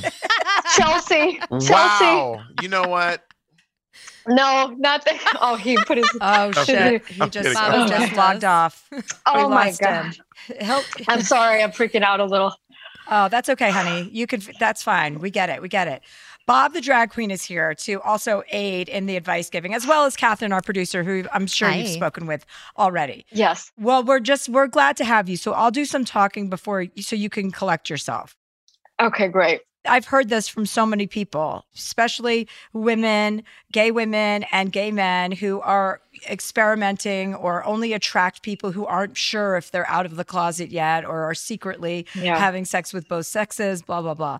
There's a really good book that we've talked about a lot on the show. It's called Attached. You should pick up a copy and read it because it's about Yeah. creating those relationships with unavailable people and that becoming a pattern of behavior. There's like three versions. One is a secure person, one is an avoidant. And avoidants Yeah. are the type of people that you're talking about that haven't come to grips with their reality and they're not sure what they want to do. So it's a pattern of your behavior for attracting these people and then pursuing it, right? You have to kind of set sail in a different direction and look for people who are really available. Yes, I know the book. That's on my book list because I've heard it on the podcast. And I do read up on attachment styles. And I'm definitely an anxious attached person. I can be codependent at times. So it seems to be like this perfect storm of a situation. And I definitely can, like, I know it's a bad decision, but I still pursue it because of like the dopamine hit in your brain if you're flirting or getting physical. And I'm definitely working on that. But it is really hard because sometimes I feel like I am the only one in the world going through it. It feels like a very nuanced experience that a lot of my other friends, even other gay friends, aren't going through. And it has just created this profound sense of loneliness. And that's just really hard, you know, especially when you're trying really hard to be out and comfortable and like do the right things in life. And it's no one's fault because everyone's entitled to come to themselves in their own time. But I keep getting into this pattern and I'm, you know, I'm 27 now. I've been out since I was 19. And I'm kind of like this year, enough is enough. I do feel like I deserve someone who's intentional about relationships and can like receive the love I want to give somebody. You know, I, I Yeah. will say this, Jess. I feel like we as people get to decide what we accept for ourselves. You know what I mean? We get to let we get to decide if we want to be introduced to the families. We get to we get to set our own standard. And after a while, sometimes when you've set a standard for yourself, but then you let someone not do this part, not do this part, not do this part, not do this part, you lower your own standard of what you feel like you deserve. And I can't speak for everyone, but I know for me personally, I deserve someone who loves me in public. I deserve someone who wants to commit to me. I deserve someone who is not ashamed. I deserve someone who who knows what they want. I, I, deserve to not have someone figuring out their sexuality when they're with me. There's nothing wrong with someone figuring out their sexuality. There's nothing wrong with someone, you know, some people can't come out of the closet because of where they are, who they are, what they yeah. do for a living. This is, and I'm not judging anyone for not being able to come out of the closet because we all have different journeys for when we need yep. to come out and that kind of stuff. But I know that I don't have to be around while you figure that out because it, it is hard for me mentally. I can't sneak. I've been out of the closet since I, like you. I think I came out in my. I was 18 years old. No, 17. I was in high school, and I am 35 years old now, and I have no desire to yeah. go back into the closet. It's a very uncomfortable place. Yeah. And sometimes you feel you, your desire to be loved can outweigh your desire to love yourself. Let me say that again. Oh. Sometimes your desire your your desire to be loved by someone else can outweigh your desire to love yourself. But th- that's why the color purple is the best love story of all time. Because in the end, she doesn't get Shug Avery. She doesn't get the love of Mister. She learns how to love herself. It is and the best she gets love a cat. story. And then she gets, she gets a cat. It is the best love story of all time. So I think you need to, in my opinion, figure out how you can love yourself, set standards for yourself, and don't let because if you break your own standards, if you're mm. willing to break your own standards, you'll let other people just plow through them. You'll let other people just treat oh, you any yeah. kind of way they want because they they're like, well, well, obviously they don't consider their own standards. They're they're they're letting anything fly. So I'll just I can do whatever I want to. It's kind of like you ever been to someone's house and the house is kind of messy. When the house is kind of messy, you'll just fucking put your shit anywhere. You don't care you, you you don't you don't feel the need to be nice in this house. When you go to a house and the house is pristine, you will take your shoes off before you even get inside. You walk around, you tiptoe, you clean everything. You don't want to leave smudge on anything because you're like, wow, this person really cares for their house. And when their house is a mess, you're like, fuck this fucking house. I don't give a fuck about this house. they don't even give a fuck about. It. No, so you are your own house. Yeah, that's that's great advice. And I actually have a twin brother who is also gay. And my mom, who, by the way, she and my brother love you, Chelsea, so much, and they say hi, have been so supportive and amazing to me. It's sometimes hard to relate to these other women who, you know, have homophobic parents or transphobic parents and just don't have any position to really be out. And it's sort of makes me crazy. I'm like, just come out. Then we can be out and open and it's fine. But they're not in a position to do that. And I think I do need to be more empathetic about that but I tend to let the experience still into my life and then I feel resentful.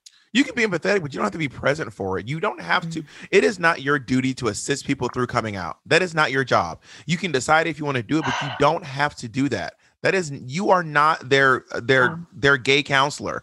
You're you're not that's not your job. I fucking you know I mean? feel like it. but you don't have there to we, do there that. There we go. There we go.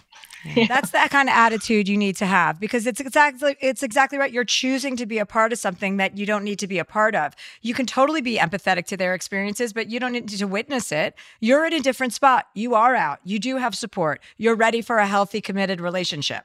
So, you know, in that book, they say anxious goes to avoidant because they like that codependency. Mm. They like that that that chasing, that chasing, the chasing and never really getting what you desire. So you have to yeah. flip the script on that and you have to you have to decide that is no longer enough for you. What you're looking for and be intentional about it. There's no harm in saying to people right out of the gate, "Listen, I'm only interested in being out with you or going on a date with you or meeting for coffee or whatever you're going to do for a date."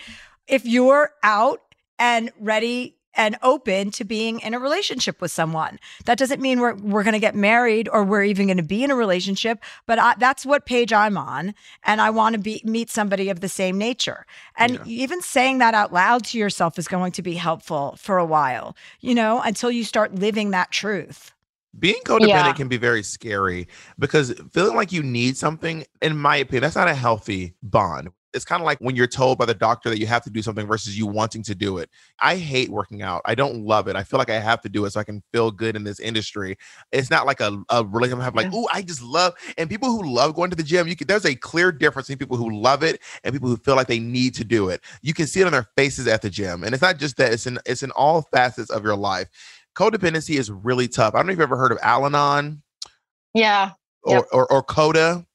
But if you never heard of Coda, Coda is a great program for people. It's a 12 step program for people who are struggling with being codependent because it that shit is oh, tough. That's me. It's that's me to a T. And I even just this past year have really, you know, I lay in bed at night. I'm like, shit, that really is me. And it's sort of embarrassing to admit, but it's very true. It's like withdrawal. Like if you don't feel needed by someone, and in particular, like romantic relationships for me, it, it can really plummet my mood. And I'm just like, good God, that's not fucking it. I do not want to live a life that my mood is so dependent on these situations that have these patterns that I know I'm not a stupid person are are not healthy and not good for me. And you know, I'm 27 now. I I do want to get out of that loop for sure. By the way, 27, 37, 47. I just turned 47. Seven is a lucky number and it's a good time for change. Seven year cycles, you know? A lot of Mhm. things Yep. are seven year cycles. That's the seven year itch, seven year growth hair cycles. There's uh, so many things that applies to Seven Rings, Ariana Grande, big hit. seventh heaven. Seventh Heaven, great show. but you know, so you're 27, like you have every opportunity to change your patterns of behavior. So it's a huge opportunity right now, and you should go for it. And maybe just take some time out in the interim before you go and set out with your new kind of way of operating in the world and operating and finding your mate. Just take some time to like make sure you're instilling in yourself, read a couple of these books, get to know yourself on a deeper level, and understand what your value is and what you're expecting out of this life. What are you expecting and what are you going to settle for? And Yeah. what Bob said about your standards, you know, you're the only person who has the ability to raise your standards. Yeah. Yeah, that's so true. I um I met someone recently at a friend's wedding and she was so openly affectionate towards me. I couldn't receive it. Like I was uncomfortable. And her and I had to have a conversation about that and I was like, look, I know we're not in a committed relationship or or in love or any anything like that, but you reminded me that I do deserve open and honest and sincere affection without all the noise in the background. And I just feel like I haven't not even I haven't had that in a long time. I just feel like I haven't had that. And it was sort of a I don't know if it was an aha moment or a wake up call, but just one little moment in life where I'm like, I'm doing this wrong and I I can change it. No one else can. And I need to start doing the steps to do that. Mm-hmm. One day you'll get the open affection that you deserve, and you're going to be like, I can't believe I ever settled for anything less than this. Yeah. You're going to yeah. be like, I will never, ever go back to that. I didn't even know it could be this great on the other side. My, I can relate to what you're saying completely. That's exactly my relationship with Joe. He's so overly affectionate. He's so, well, not Yeah. overly, he's perfectly affectionate. But in the mm-hmm. beginning, I was like, cool it, buddy. Get the fuck off of me. You know, we're out in public. I don't want to be tongue kissing you. And all, you know, all of the things that I have judgments about. I mean, I still would rather not tongue kiss in public, but you know what I'm saying? I, I had all these kind of like, ew, no, this isn't cool. Like, I don't, this is too much. And then you're realizing, like, this person loves me. They're, they're all over me because they love me, you know? And then Yeah. six weeks into the relationship, we flew from New York to LA and I sat in his lap an entire plane ride. So talk about breaking my own rules. Like Yeah. you have to realize, oh, I am worthy of this. Your all your judgments about all of that are not necessarily accurate. It's just what where you are in your life right now. So you can easily change course. Were you flying private? That's a great question. If we were flying private, it wouldn't have been a pertinent story, would it have been? Because who gives a shit if I was sitting on his lap on a private plane? we were flying Trying to imagine commercially. sitting in someone's lap on a Delta flight, and the attendant is like, Yeah, they into five five and a half hours. I sat on his lap and just like we watched movies on his lap, and I was like, I'm breaking every single rule. And I'm Chelsea Handler, so I don't need to be fucking like vulnerable like that in front of people. You know, especially flight attendants. They respect me. They know my game. So They do. I, I, you know, you just you just have to understand that we all deserve to be adored in that way, and you can do whatever the hell you want that makes you happy.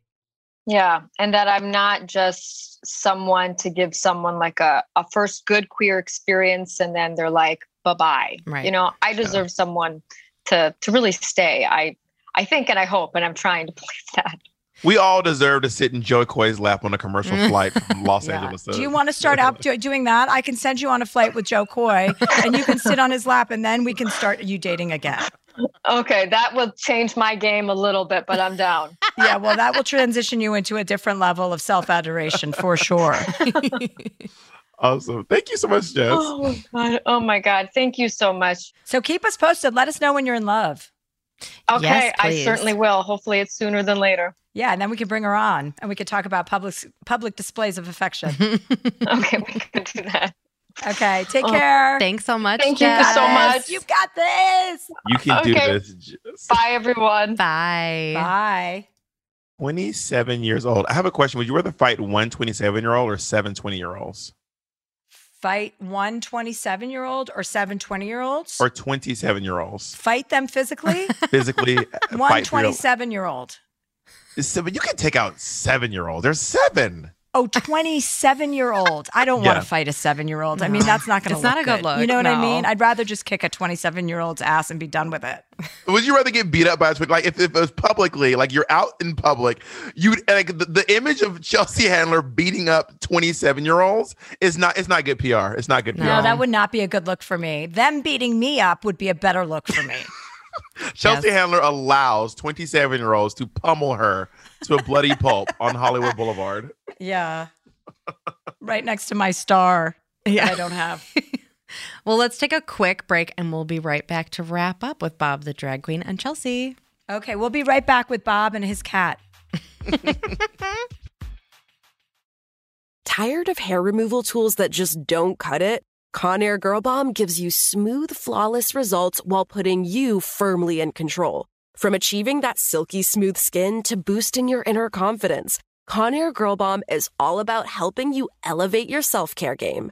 Whether it's creating a hype playlist, throwing yourself into a hobby, or scheduling some me time, self care is important to keeping you feeling confident and empowered. It's time to take your hair removal routine to the next level. You can trust Conair Girl Bomb to get the job done right. Conair Girl Bomb gives you the secret weapons for achieving powerful results with ease. Designed with women in mind, these tools boast the sassy Girl Bomb grip for unparalleled handling and precision, along with professional grade blades to deliver results that you used to only get from men's tools. No more compromising. So, to all you incredible women out there, treat yourself to a little Conair Girl Bomb magic. Don't settle for anything less than perfection. Elevate your grooming game with Conair Girl Bomb. Available now at ConairGirlBomb.com or a retailer near you. Probiotics can be a very important part of your daily routine. They certainly are part of mine, but sometimes uh, they're a hassle to take. So, Nature's Way women's probiotic pearls are just what they sound like adorable little pearls that couldn't be easier to take. They're tiny, but still pack a punch, supporting both digestive and vaginal health. With 1 billion active cultures, they protect against occasional bloating, constipation, and digestive discomfort. And they are designed with a triple layer coating that protects each pearl from stomach acid, helping them survive the journey to your small intestine, where they're needed most. To learn more, visit naturesway.com slash pearls and use code Chelsea10 at the checkout for 10% off any Pearls probiotics. Terms and conditions apply. Valid through July 31st. From BBC Radio 4, Britain's biggest paranormal podcast is going on a road trip. I thought in that moment, oh my God, we've summoned something from this board. This is Uncanny USA. He says, Somebody's in the house. And I screamed. Listen to Uncanny USA wherever you get your BBC podcasts, if you dare.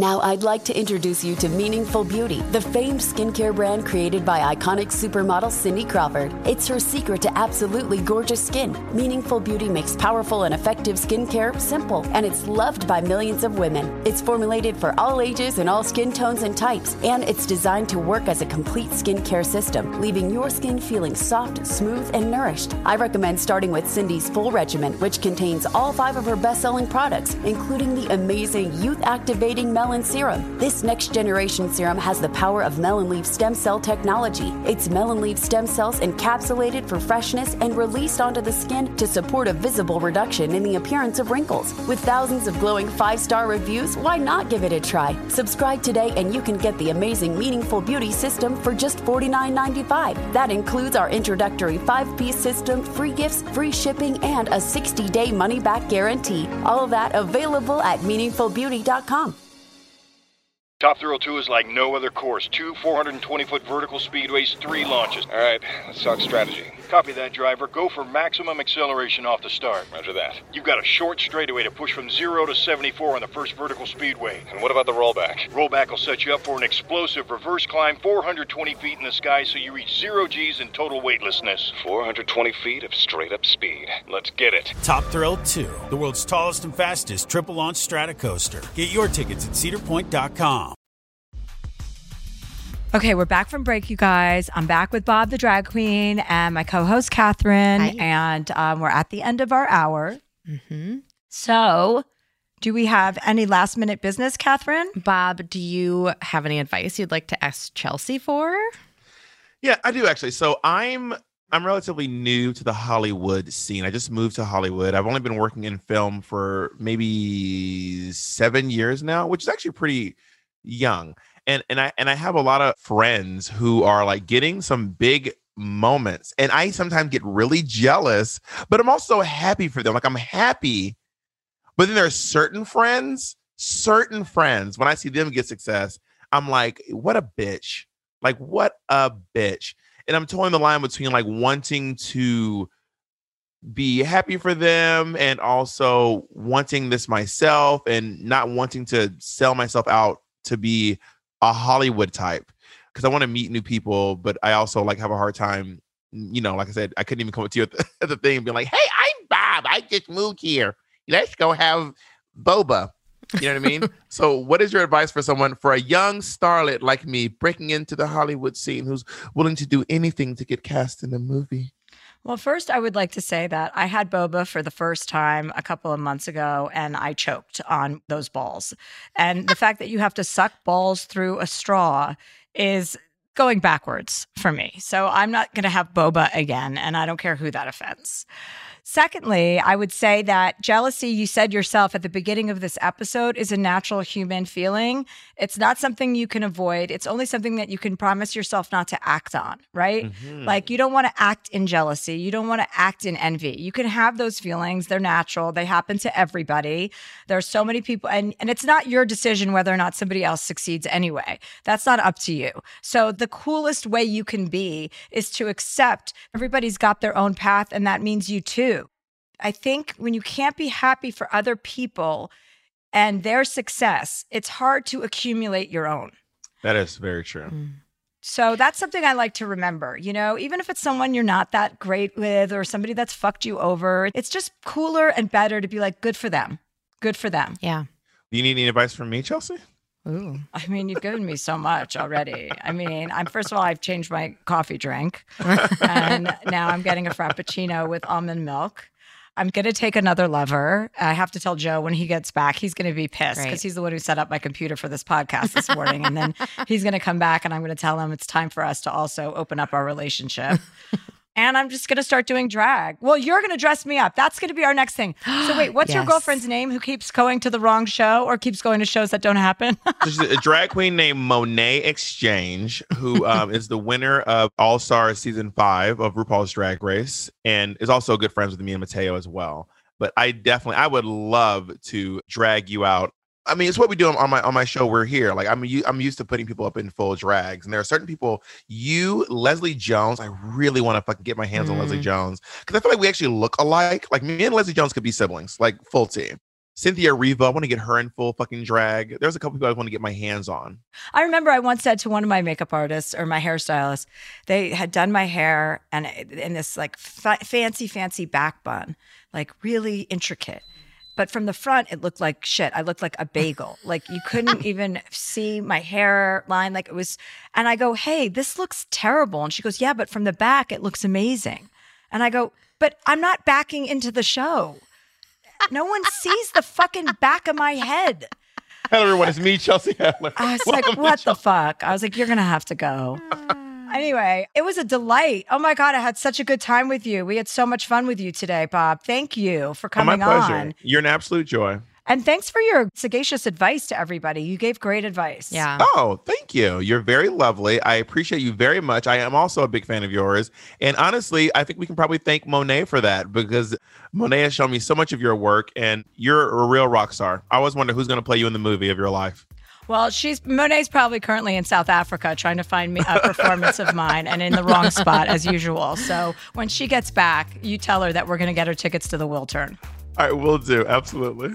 Okay, take care. Have a great day. Bye. You too. Be well. Bye bye. So if you'd like to ask Chelsea a question, just send an email to dearchelseaproject at gmail.com. This show is sponsored by BetterHelp. It's a simple truth. No matter who you are, mental health challenges can affect you, and how you manage them can make all the difference. That's why everyone should have access to mental health support that meets them where they are and helps them get through. BetterHelp provides online therapy on your schedule. It's flexible, simple to use, and more affordable than in person therapy. Connect with a licensed therapist selected just for you. Learn more at betterhelp.com. That's betterhelp.com. Here's an important life tip. It is absolutely essential that you always know where to find a delicious sandwich at a moment's notice. Usually the answer is as easy as Jimmy John's. You know you're always getting some good sandwiches because they make them with fresh baked bread, premium quality meats, and hand sliced veggies. Like their Italian nightclub made with salami, capicola, ham, and provolone. Everybody loves that one. So if you're looking for the sandwich of sandwiches, order on the Jimmy John's app or online at jimmyjohns.com today. Looking for hair removal tools that not only deliver smooth results, but also empower you with a sense of complete control? Enter Conair Girl Bomb, your secret weapons for smooth, sleek results made just for women. From the ultimate Girl Bomb grip and professional grade blades, you don't have to compromise and settle for less. Conair Girl Bomb equips you with the precision and power previously reserved for men's grooming tools. So take your hair removal routine to the next level with Conair Girl Bomb. Available at ConairGirlBomb.com or a retailer near you. Hi, Chelsea here. I think we all know that hair loss has the power to kind of shatter your confidence. Not kind of, it really shatters your confidence. And that's where Xyon Health comes in. Founded by top doctors in hair restoration, Xyon offers both medicated and non medicated treatments for men and women with thinning hair. Guys, unless you do something or talk to someone, your hair loss will only get worse. I'm not kidding, unfortunately. So get your confidence back on track and visit Zion. XYON health.com to get support today. That's XYON health.com. Probiotics can be an important part of your daily routine, and they certainly are a part of mine, but sometimes they are a hassle to take. Nature's Way Women's Probiotic Pearls are just what they sound like adorable little pearls that couldn't be easier to take. They're tiny, but still pack a punch, supporting both digestive and vaginal health. To learn more, visit naturesway.com slash pearls and use code Chelsea10 at checkout for 10% off any Pearls probiotics. Terms and conditions apply, valid through July 31st.